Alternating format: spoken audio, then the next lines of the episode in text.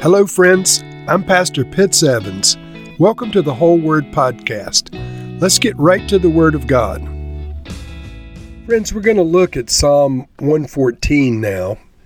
It is another of the Psalms of Praise, the Hallel Psalms.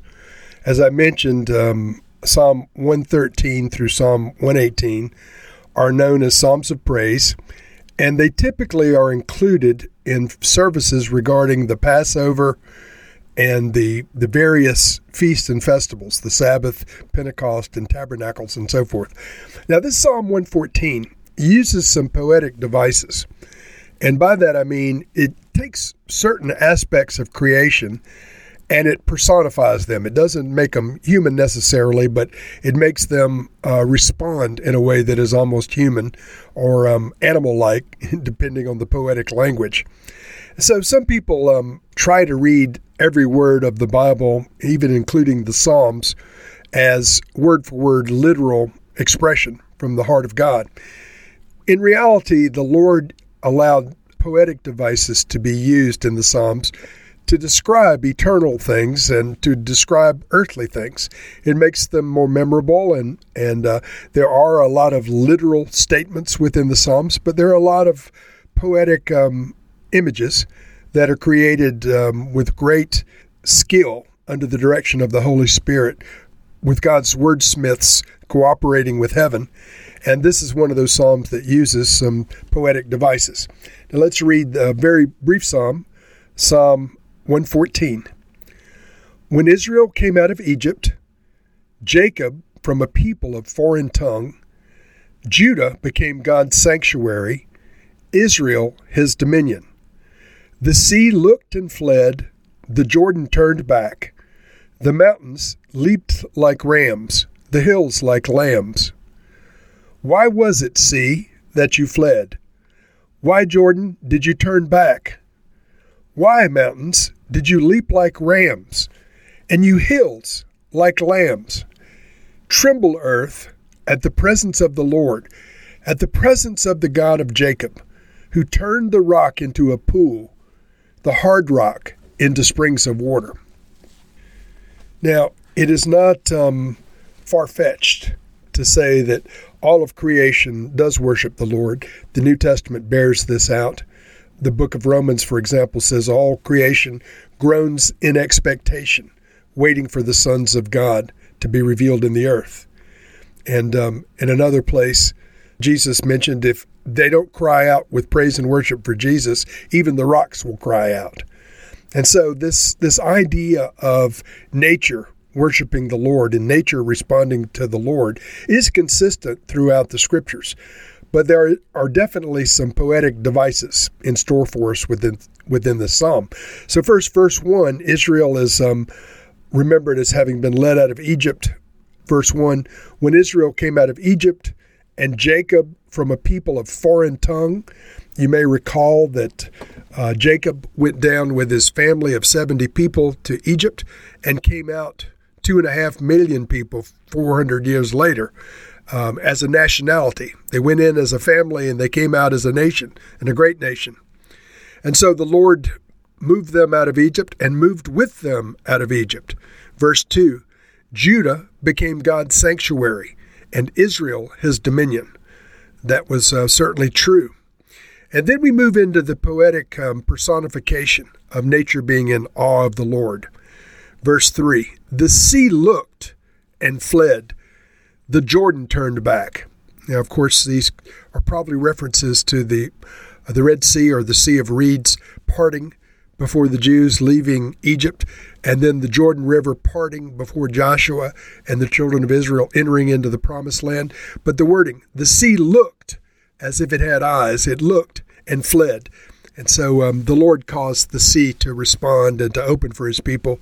But the psalmist makes this a, a poetic response from the sea itself. And the Jordan turned back as if the Jordan River decided uh, just to, to spread open its arms and let Israel cross over to the Promised Land. And then there's a, a phrase involving mountains and hills that respond to the Lord uh, that's repeated once again, almost like a chorus. This is the first time, verse four. The mountains leaped like rams, the hills like lambs.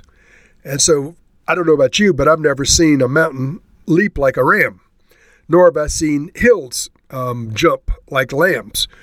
But the psalmist is making mention perhaps of uh, Mount Sinai and the surrounding hills that trembled with the presence of God in Exodus um, nineteen through twenty-four, when the Lord came down and delivered the Sinai covenant. And then references made to, again, the parting of the Red Sea and the parting of the Jordan. Remember, we previously said the sea looked and fled and the Jordan turned back. And then verse five, why was it, sea, that you fled? Why, Jordan, did you turn back? So it, it made the stipulation in verse three that they did look, the sea did look, and the Jordan did flee. And then the question is asked in verse five, why? What did you flee from? You know, what was this magnificent God that caused you, Red Sea, to part? Jordan River, what was this magnificent being beyond the created order that caused you to turn back? Why, O Jordan, did you turn back?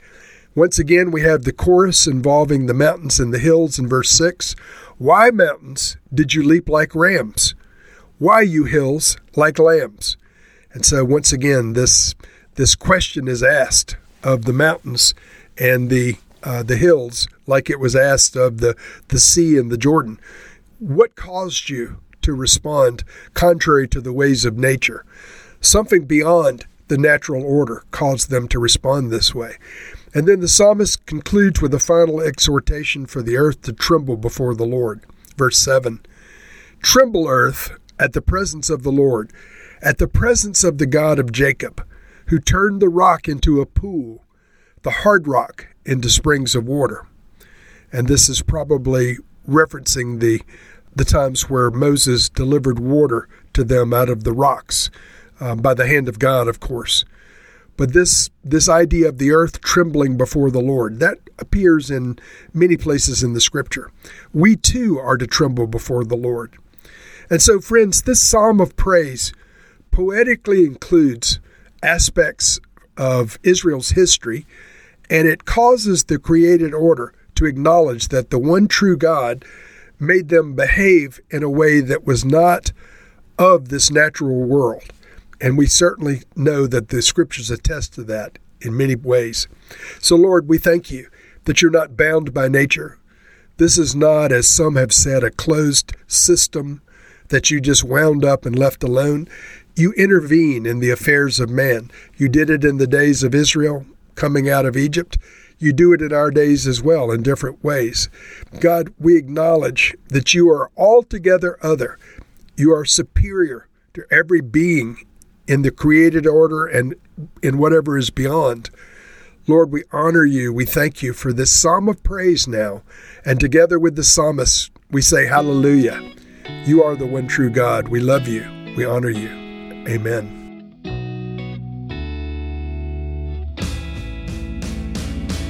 Thank you for listening to this episode of The Whole Word. It was brought to you by Whole Word Fellowship and the Northern Virginia House of Prayer. If you were encouraged, please share our podcast with your friends. We'd also appreciate it if you'd hit subscribe in your favorite podcast app and take a few moments to write a review. If you'd like more information on our church and our ministry, you can go to whole word dot net or whole word podcast dot com for more information. Thank you again, and may the Lord Jesus bless you today and always.